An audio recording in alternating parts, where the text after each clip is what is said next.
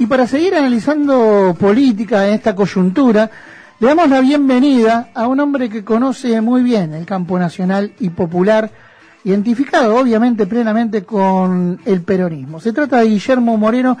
Guillermo, ¿cómo le va? Gustavo Ramírez en el Capa, le damos la bienvenida a la periferia. Buenas tardes.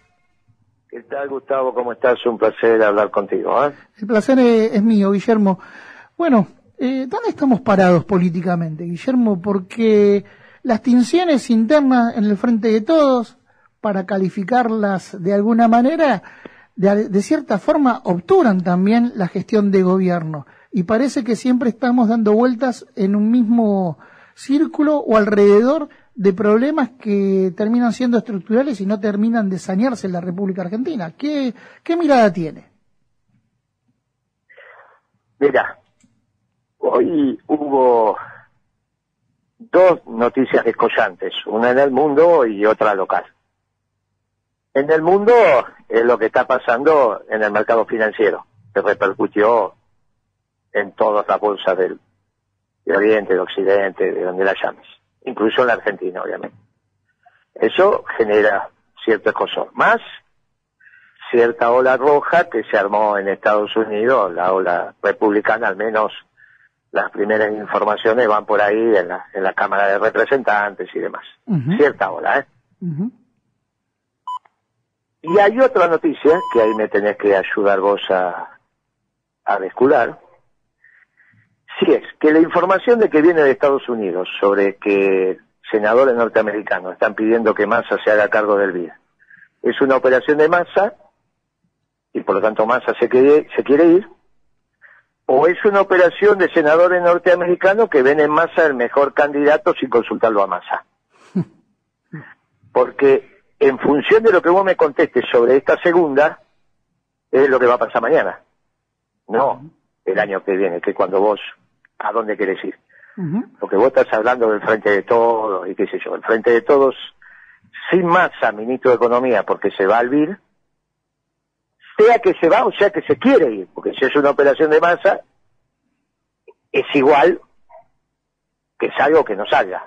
El hombre se está yendo si es una operación de los senadores, que su libre albedrío decidieron quién es el mejor americano para conducir el vídeo. Dicen, Massa, uy, ese es extraordinario, la verdad que yo lo conozco, es un pibe bárbaro, no sabe lo que sabe de mercado y lo que sabe de banco, y es un gas, es un as.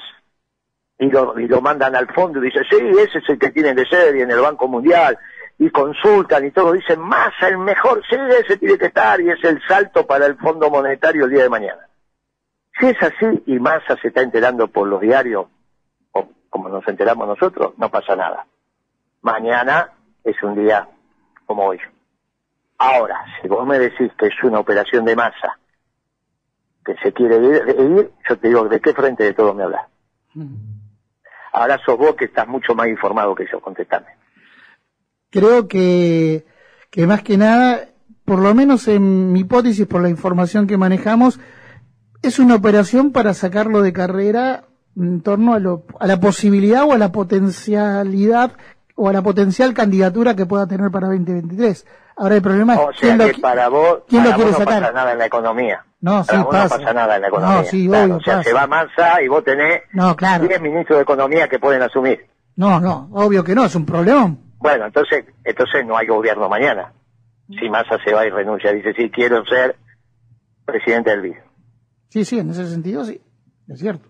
Y bueno, entonces no es que lo quieren sacar de la carrera, ya estás con un horizonte mirando el 2023 cuando no sabemos lo que va a pasar mañana. Que en general esto puede pasar cuando discute la política sin tener en cuenta la economía. Que es el problema que pasa a veces en el diálogo entre la política y la economía, que no es fácil sobre todo cuando la política piensa que puede conducir la economía en cualquier estadio de la economía.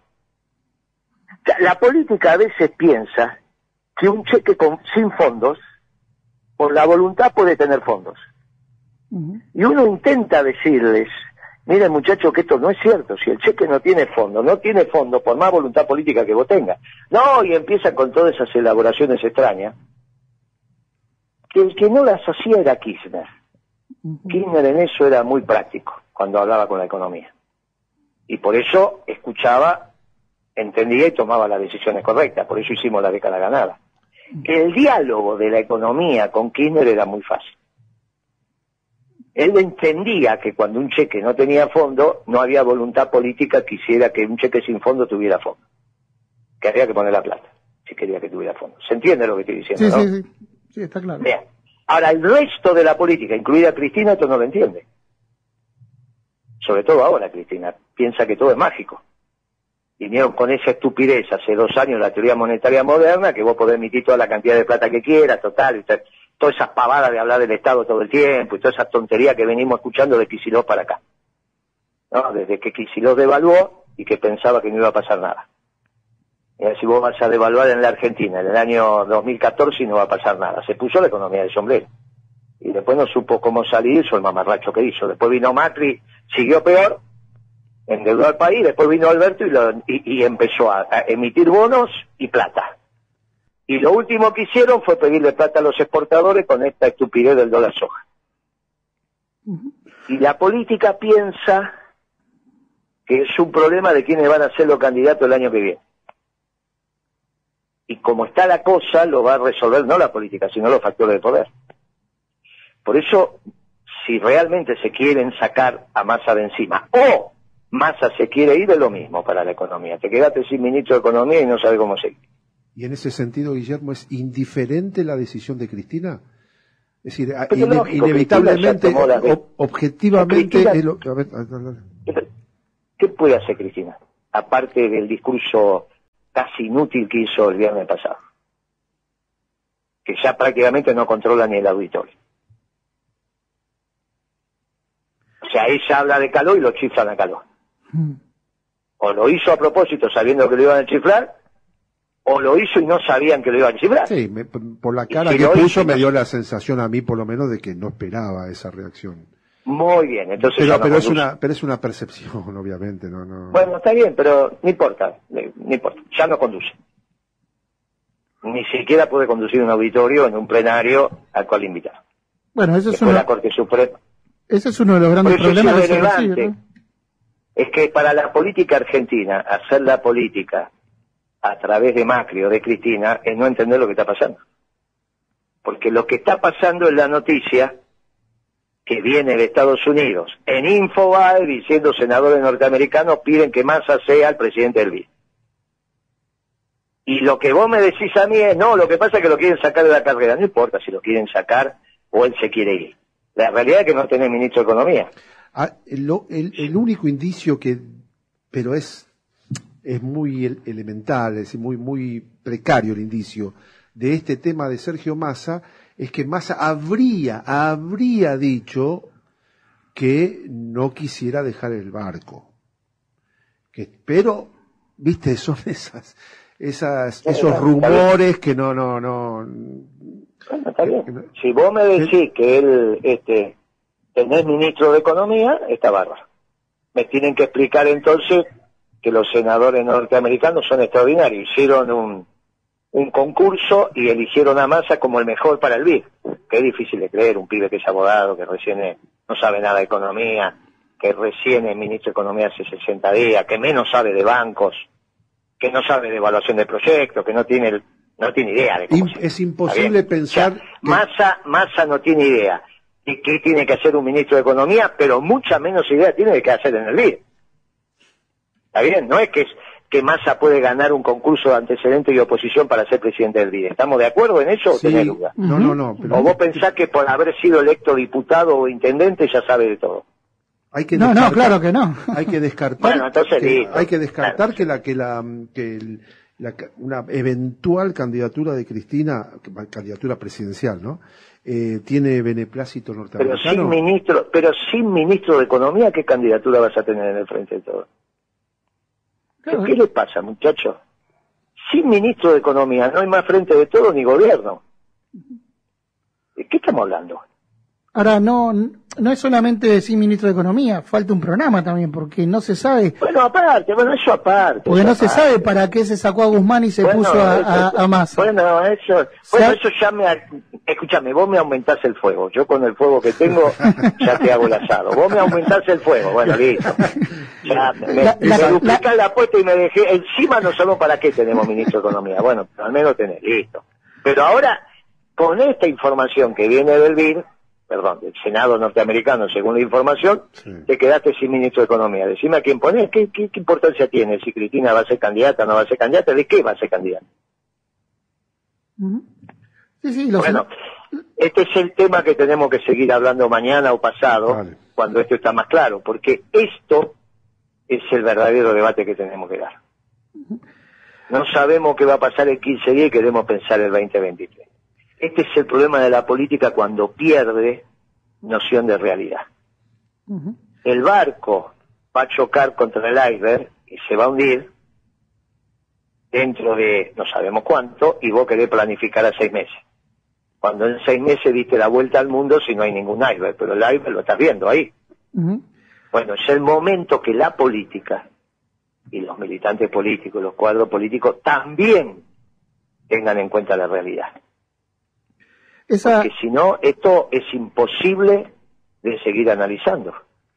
Porque una cosa es que Alberto no tenga noción de la realidad y otra cosa es que nosotros no tengamos noción de la realidad.